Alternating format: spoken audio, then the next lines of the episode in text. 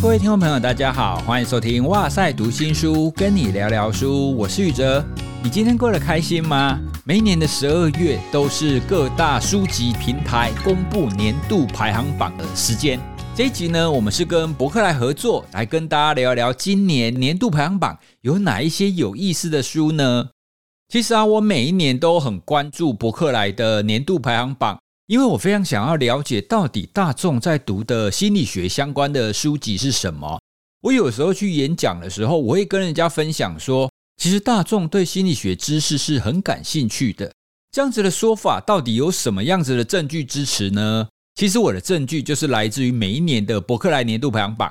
因为呢，我从大概二零一七年吧，我几乎每一年都会关注，然后我都会算算说总榜的前二十名。到底有几本是心理学相关的书籍？那根据我的记忆啊，过去几年大概前十名当中至少会有三本是属于心理学相关的。如果拉到前二十名的话，大概会有六本左右吧。所以你从这个比例看起来，你就可以理解，其实大众对心理学真的是还蛮感兴趣的。好，那我们就来看看今年二零二三年从博客来的年度排行榜当中，到底有几本是心理学的书籍呢？这一次年度排行榜不分类哦，不分类的总榜前三名都是心理学相关的书籍，甚至如果我们把范围稍微再拉大一点，第四名也很接近是心理学相关，它比较偏心灵疗愈，不过它里面谈的很多的观点都跟心理学有关。如果我们把这一类也放进来的话，其实前十名当中，它其实会有五本是心理学相关的。因为第十名又是那一本《被讨厌的勇气》，哇，这个《被讨厌的勇气》真的实在是红太多年了。所以心理学的知识真的是大家一直非常感兴趣，然后会愿意去想要了解的内容。第十名啊，就是《被讨厌的勇气》。第四名，它的名称叫《我可能错了》，森林智者的最后一堂人生课。这一本呢，虽然它在总榜当中是第四名，可是呢，它是新书的年度排行榜的第一名哦。也就是说，今年所出的书里面，它是第一名。在后面的节目，我也想要来跟大家聊聊这本书。这本书其实蛮好看的哦，我读了以后真的有不少的启发。好了，第三名就是《逆思维》，作者是一位心理学家亚当·格兰特，他有不少心理科普类的著作，《逆思维》这一本我也读过，也是超赞，也非常推荐大家可以阅读。第二名呢是蛤蟆先生去看心理师这一本真的非常非常的好，有很多你看了以后，你就会觉得说哦，生活当中真的有不少的事情，它的发生，它其实就是这个样子。你换一个想法，你换一个情境，一切就会变成不一样。你会对自己有更多的理解。其实前十名虽然说有五本心理学相关的，但是有四本其实都是去年以前就有的书啦。唯一一本新书，其实就是我们刚刚讲的那一本。我可能错了。接下来我们要讲第一名的《原子习惯》。我现在对于第一名的《原子习惯》都有一点啊，又是《原子习惯》，就有点像是以前我看到说啊，又是被讨厌的勇气那个概念一样。对，《原子习惯》这本书很棒，真的非常非常的棒。你只要读了这本书，你愿意做一些改变的话，它真的可以帮助我们，就是每天更好一点点。尤其啊，它里面那个概念哈，你每天只要进步一趴就好了，就百分之一就好了，这样累积下来，你的进步就会非常的可观。大家就会被原子习惯这个概念给打动。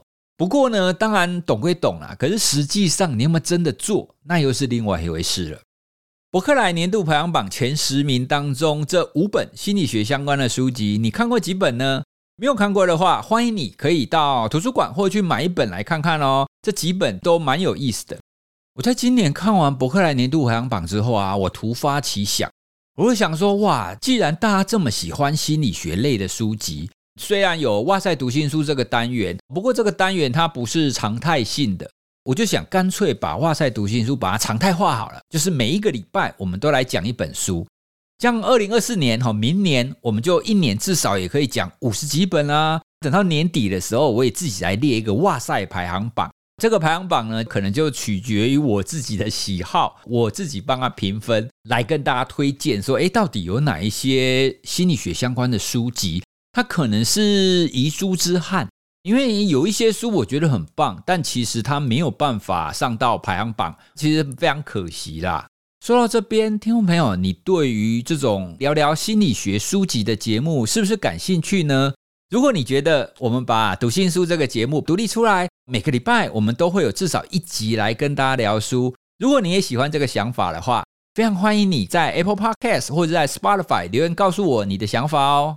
闲聊完排行榜之后，接下来我想要跟大家推荐三本书。这三本书呢，它其实领域，然后阅读的情境跟阅读完的那种感想都截然不同。第一本呢，它的书名叫《别对每件事都有反应》，作者呢是生野俊明，他本身呢其实是一个日本僧侣，而且他还是一个庭园设计师，还是一个作家。他同时也在日本的一个寺里面当过住持。而且他还是美术大学的名誉教授哦，所以大家把作者的这个多重身份集结起来，你就会觉得哦，他的书可能有一定程度的那种禅味，没有错。其实生野俊明先生啊，他不管是他的文字，或者是他所设计的庭园，其实都很禅学。简单的讲，就是你读了这本，别对每件事情有反应，你会有一种非常简约，而且会引人思考的这种情况。他的书呢，其实每一篇都很短，就很像是在写脸书一样，短短的几十个字而已，跟我们一般在看书的那种体验不太一样哦。因为一般我们如果看散文或者是看小说，至少一篇可能会是一两千字嘛，但是他每一篇都大概就只有几百字而已。虽然短短的，可是会留有很多你可以思考的余地，不会把事情讲满，不像是我们在读科普书，你要讲的越清楚越好。其实有的时候，把一个观念打出来，然后适度的让你想到这件事，旁边的留白其实非常适合我们去好好的思索，说：诶，我们的情况是不是也会这样？所以他的书呢，其实就会从生活当中各个面向提出一些观点，而这些观点呢，可以让你在生活当中有不同的想法。我想要跟大家聊聊关于这本书当中的几篇，其中一篇呢，它的标题就写“家人仍然是他人”。哎，一刚开始我看到这个标题的时候，就打中我，你知道吗？因为我们每一个人很容易会把家人当然就当做自己人嘛。可是当我们把家人当做自己人的时候，也会有一个隐性的设定。这个设定是你想的跟我想的应该要很接近，你的生活方式跟我的生活方式应该要很像。比方说，跟我们很亲近的伴侣。我们很容易会有一种做法，就是诶，我们结婚了，我们是生活在一起的伴侣，所以我们的想法、我们的做法应该要一致。你要了解我，我要了解你，但大家都可以明白这是不可能的事嘛。还有我们在对待孩子的时候，其实很多的父母，包括我，我们隐隐约约的会有觉得说，诶，孩子是我的延伸，特别是在小的时候，这种感觉会更强烈，因为你要照顾他，你要引导他，你要教育他嘛。那种感觉呢，其实也会带来一个他跟我要很像，要很接近，甚至是一样。可是呢，在这一篇家人仍然是他人的时候，就很明显的点出来这个概念：家人就算跟你再亲近，他依然是一个独立的个体，有自己喜欢的东西，有自己的个性跟价值观。所以呢，再亲近的家人都不可能会百分之百互相了解。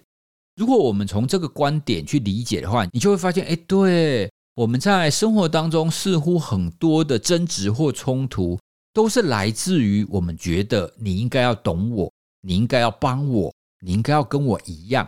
如果跟我不一样，那我们好像就是有一种隔阂存在，就会出现那种冲突。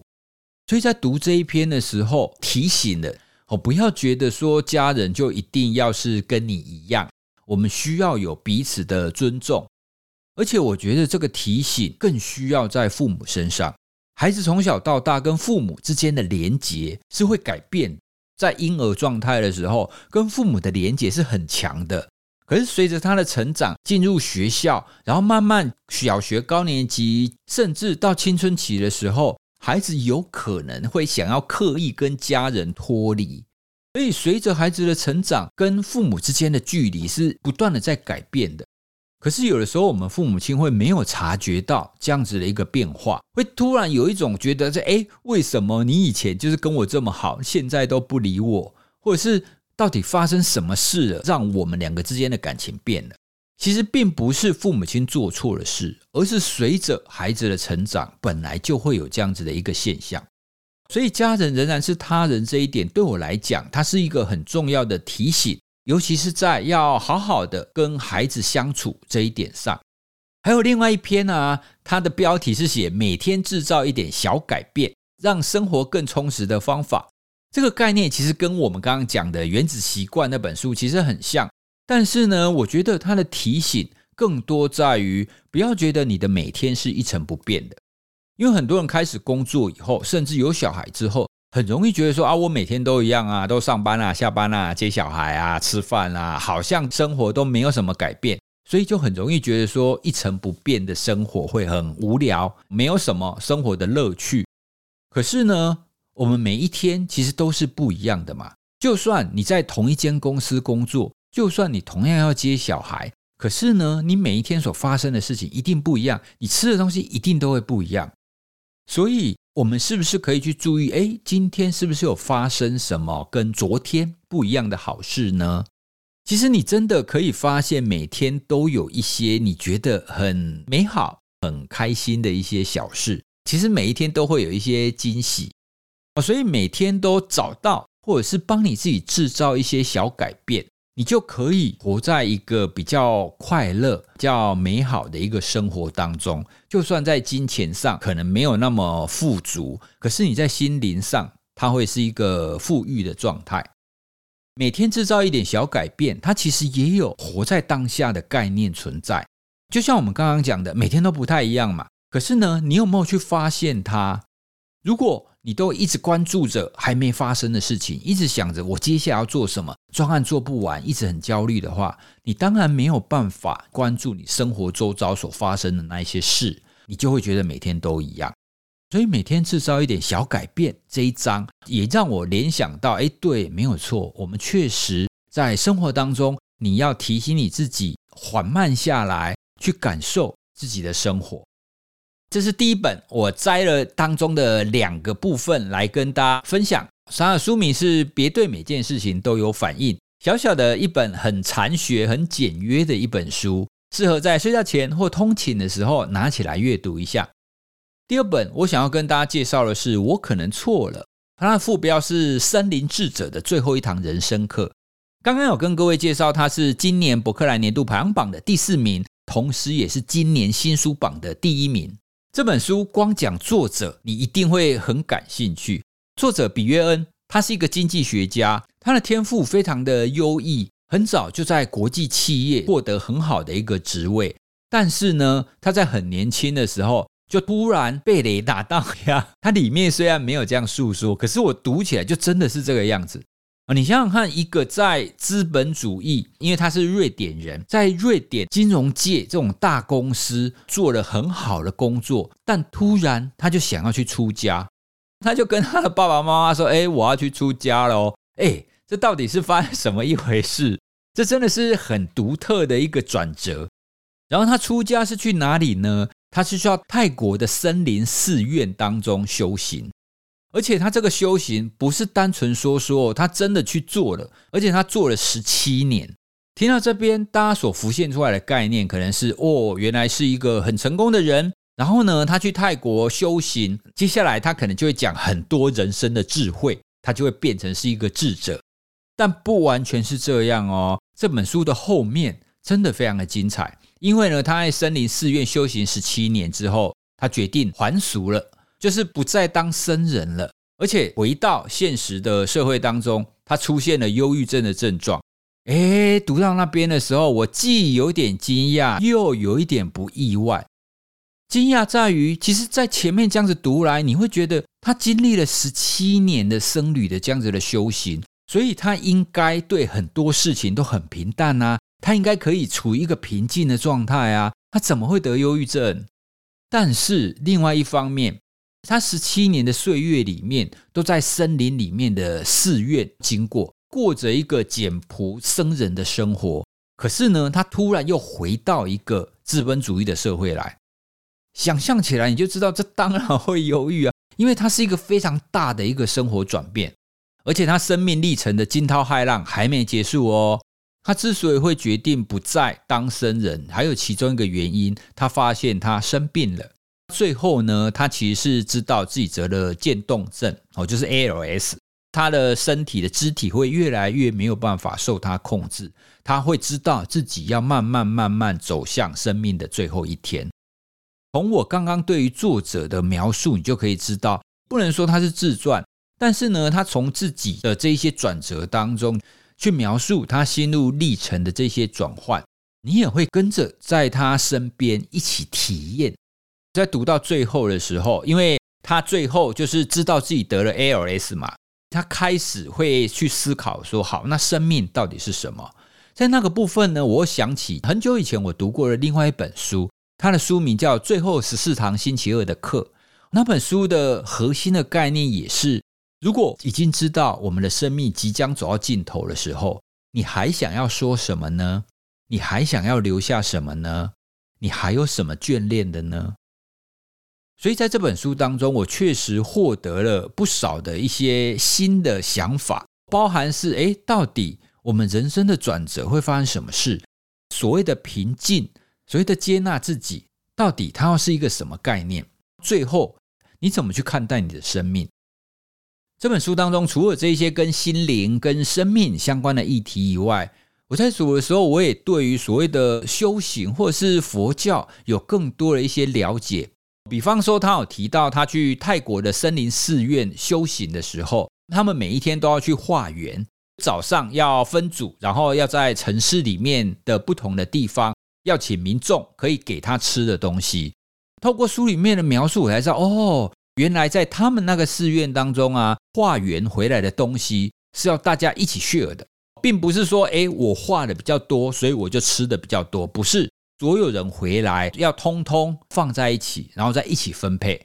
而且呢，他们并不会因为，哎，他们好像画了很多东西，所以隔天就不去化缘哦，不是，因为他书里面还提到，他们那个寺院呢，其实在泰国非常知名。民众其实通常很愿意给他们食物，甚至呢也有很多富商或者是企业都很愿意捐钱给他。但是这边就有一个让我长知识的地方，因为呢我本来会对于说这些僧人出去化缘，主要是因为他们没有东西吃嘛。如果有很多人捐钱给他，他就不用出去化缘啦，他就好好的在寺院里面修行就好啊，不是吗？其实不是这个样子。他书里面讲的非常的棒。他说呢，他们化缘的时候就把自己需要的东西留下来，其他多余的他就会分给别人。如果有很多人捐钱给他，他们也会尽力的把自己的寺院做好，然后也会做一些可以回馈当地的事情。例如说，他们的寺院就会资助当地医院的医疗大楼，很多企业愿意捐钱给他们嘛。可是他们不需要那么多钱啊，所以他们就再捐给当地的医院，跟当地的所有的民众一起。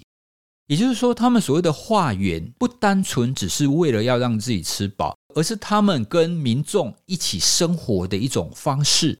借由这样子的一个共享，或者是说资源的再分配，他们跟当地人就会变成了一个相互依存的关系。我读到这里的时候，我才稍微更了解了一点关于化缘的概念。当然，也有可能是每一个寺院不太一样啦。这边讲的是书里面他在泰国那个森林寺院的例子。好，那关于这本书的书名呢，我可能错了。他在里面确实有不少的章节，他在描述这件事情，而我可能是错了。这句话我自己有两个阶段的一个体悟。第一个呢，其实我自己在面对很多事情，不管是知识层面的，或者是生活层面的，我也常常会提醒我自己说，这件事情真的是这样吗？它是不是还有其他的可能性呢？我自己是以为是心理学的训练所带给我直觉式的一个反思，因为心理学研究里面常常会有很多的干扰变相嘛，所以一件事情一个效果，它本身就会有很多的可能性，有很多的干扰因子。这也跟逆思维那本书里面我读到的，它里面就有提到一种科学家的思维。科学家的思维，它主要指的就是说，你在面对很多事物的时候，你是不是会去直觉的想？有没有什么其他的可能性？这有没有可能是错的呢？不管是从知识层面，或者是从生活层面，不要抱持着我一定是对的这样子的观点，因为呢，世界的事情是那么的多变，就算是物理学知识，也有可能一段时间以后改变啊。所以从知识层面抱持着怀疑的态度，可能还有其他观点的这种态度，我觉得相对之下，它是比较有智慧的。而我可能错了这句话，除了刚刚我谈的那种比较理性面的以外，我所体会到的还有第二个层次，就是可以放下我执。我执的意思是我的执念。各位，你不觉得我们在生活当中的很多的冲突都来自于所谓的执念吗？我觉得这件事情就是这个样子。你不跟我一样，所以你是错的。那你如果不改，我就会生气，我们两个之间就会有冲突。好，不管是从家人，或者是亲子，或者是朋友、同事，甚至我们现在社会上看到了很多的现象，尤其是现在非常接近选举期间，路上很容易会看到，因为支持不同的政党候选人，他们就会交互的攻击嘛。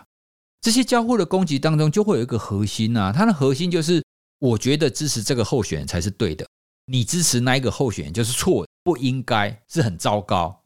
这就是一种我执，我一定是对，你一定是错的。但世间的事真的是这个样子吗？如果你一直坚持着这种执念的话，势必生活当中会有非常非常多的冲突。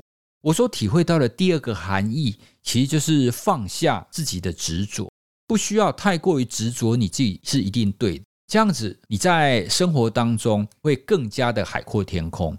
在这本书里面，他引用一句话，我觉得很棒。这句话是在是非对错的想法之外，还有一片原野。我会在那一片原野与你相遇。我就短短的这一句话，我读的时候，我就会想象是非对错就很像是在一个很杂乱的一个角落，但其实你离开这个角落。还有很大一片绿油油的原野，微风徐徐吹来，这样子的具象的想法，你就会知道，对啊，那你干嘛要坚持那一些是非对错呢？哦，所以这是关于我可能是错了这这句话的一些启发。好，那关于这一本书，当然还有非常多很有意思的地方。我在读的时候，屡屡会有一些顿悟。非常推荐大家跟着比约恩，就是这位作者，他波澜壮阔的一生，来看看，诶，在他人生的转折的时候，他有什么样子的契机，他有了什么样子的想法，他发生了什么样子的改变。看了这些心路历程，你也会跟我一样，都会有不少的启发。那接下来第三本书就要跟大家介绍中文作者喽。这本书跟前两本又不太一样，这本书呢是一本小说。它的书名叫做《那些少女没有抵达》，它的作者是吴小乐。大家喜欢中文小说的话，应该就会非常熟悉这位作者。之前公视有一部很红的戏叫《你的孩子不是你的孩子》，就是吴小乐的作品。那我上一次还有读过他另外一本作品叫《致命登入》，都写得很棒。这本《那些少女没有抵达》是他今年的作品。其实一刚开始我要读的时候，其实有一点犹豫的，你知道吗？因为第一个书很厚，第二个呢，我隐隐的知道它其实是谈的跟我们的现实有关的议题，而且会有一点沉重。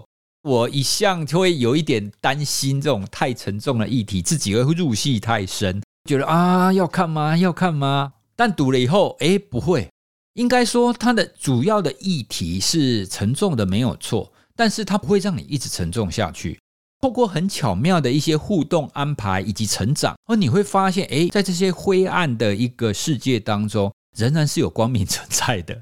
我读这本书大概只花了两天吧，很快就把它读完，哦，就是非常好读、非常有意思的一本书。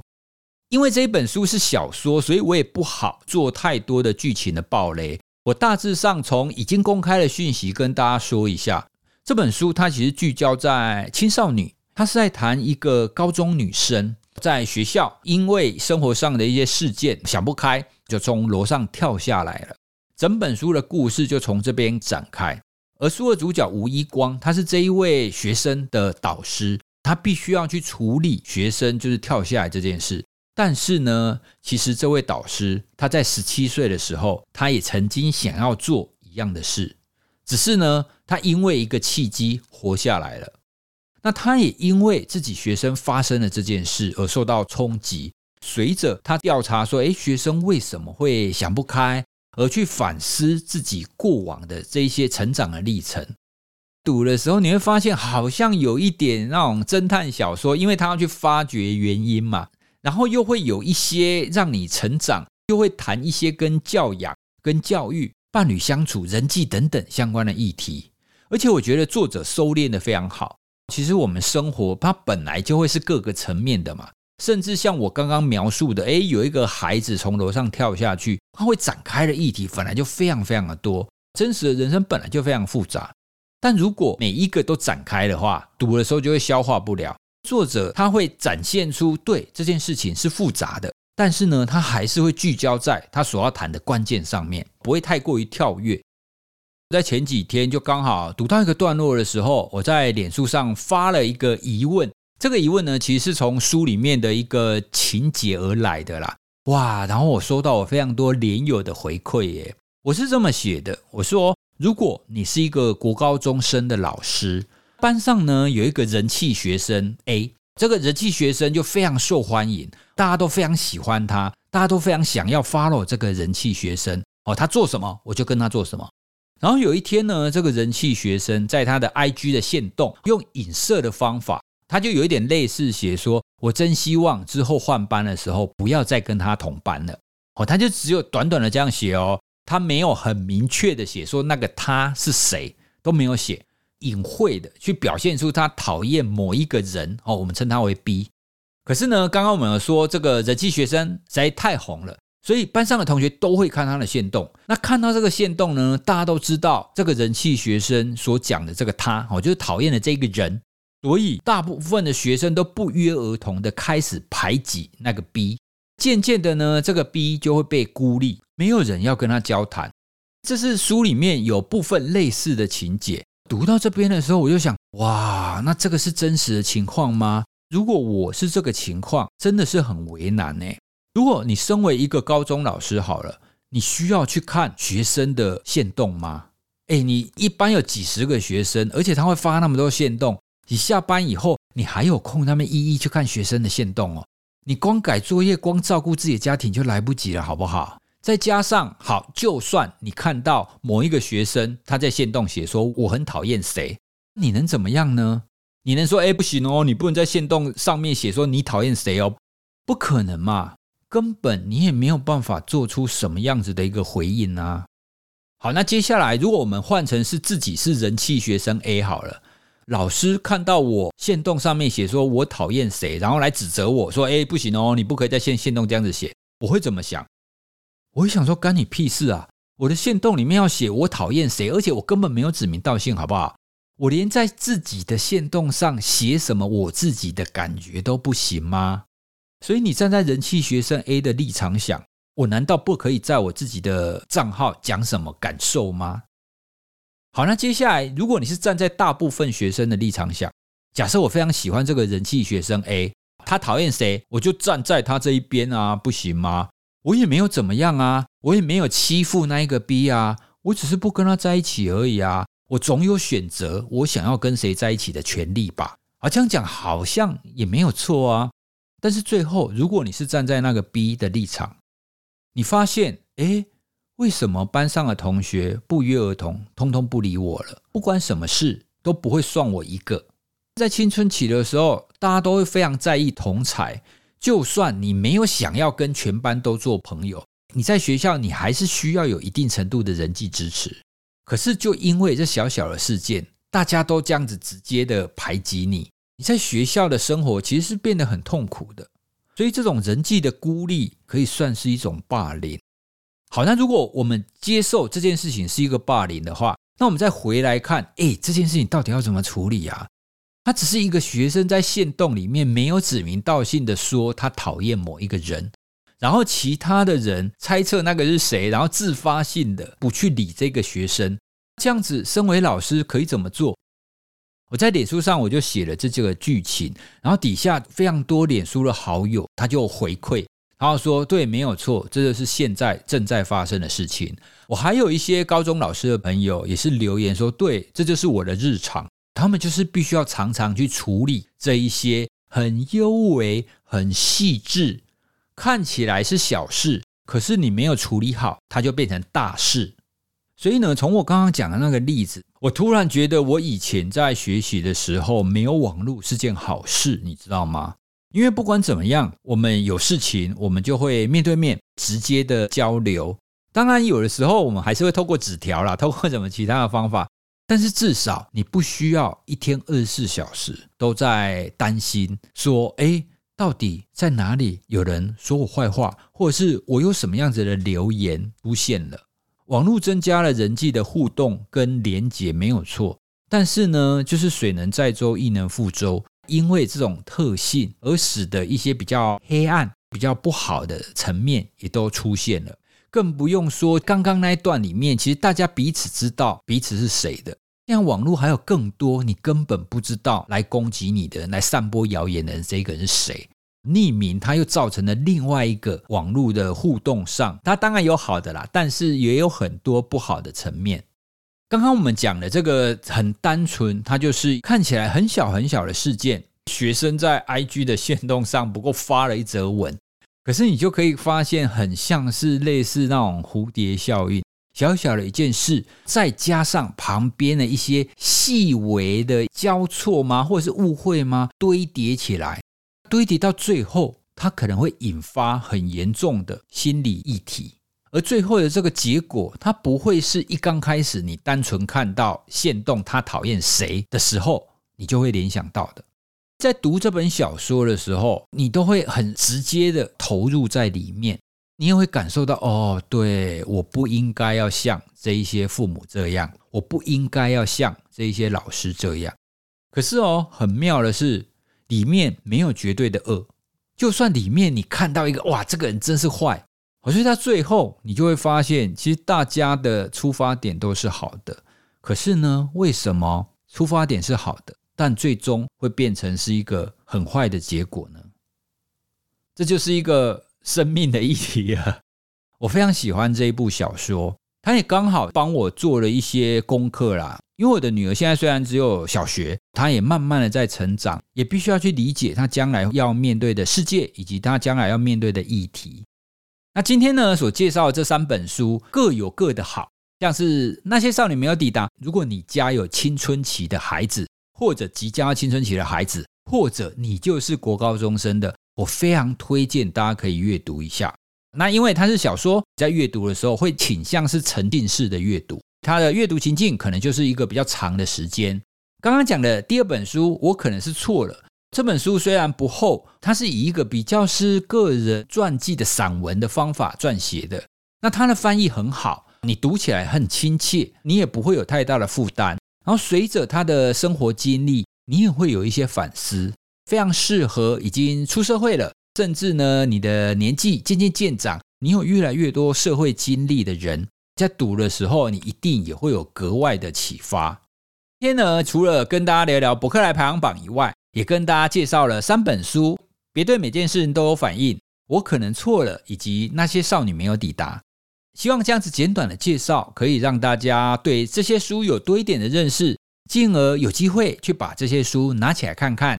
真的都是一些很棒的书哦。那关于一刚开始有跟大家讲，诶，我们希望做一个专门聊心理学相关书籍的节目，你的想法是什么呢？也欢迎你留言告诉我们哦。有大家的支持，我们就会更有热情。今天的哇塞读心书就跟大家聊到这里喽，谢谢大家，拜拜。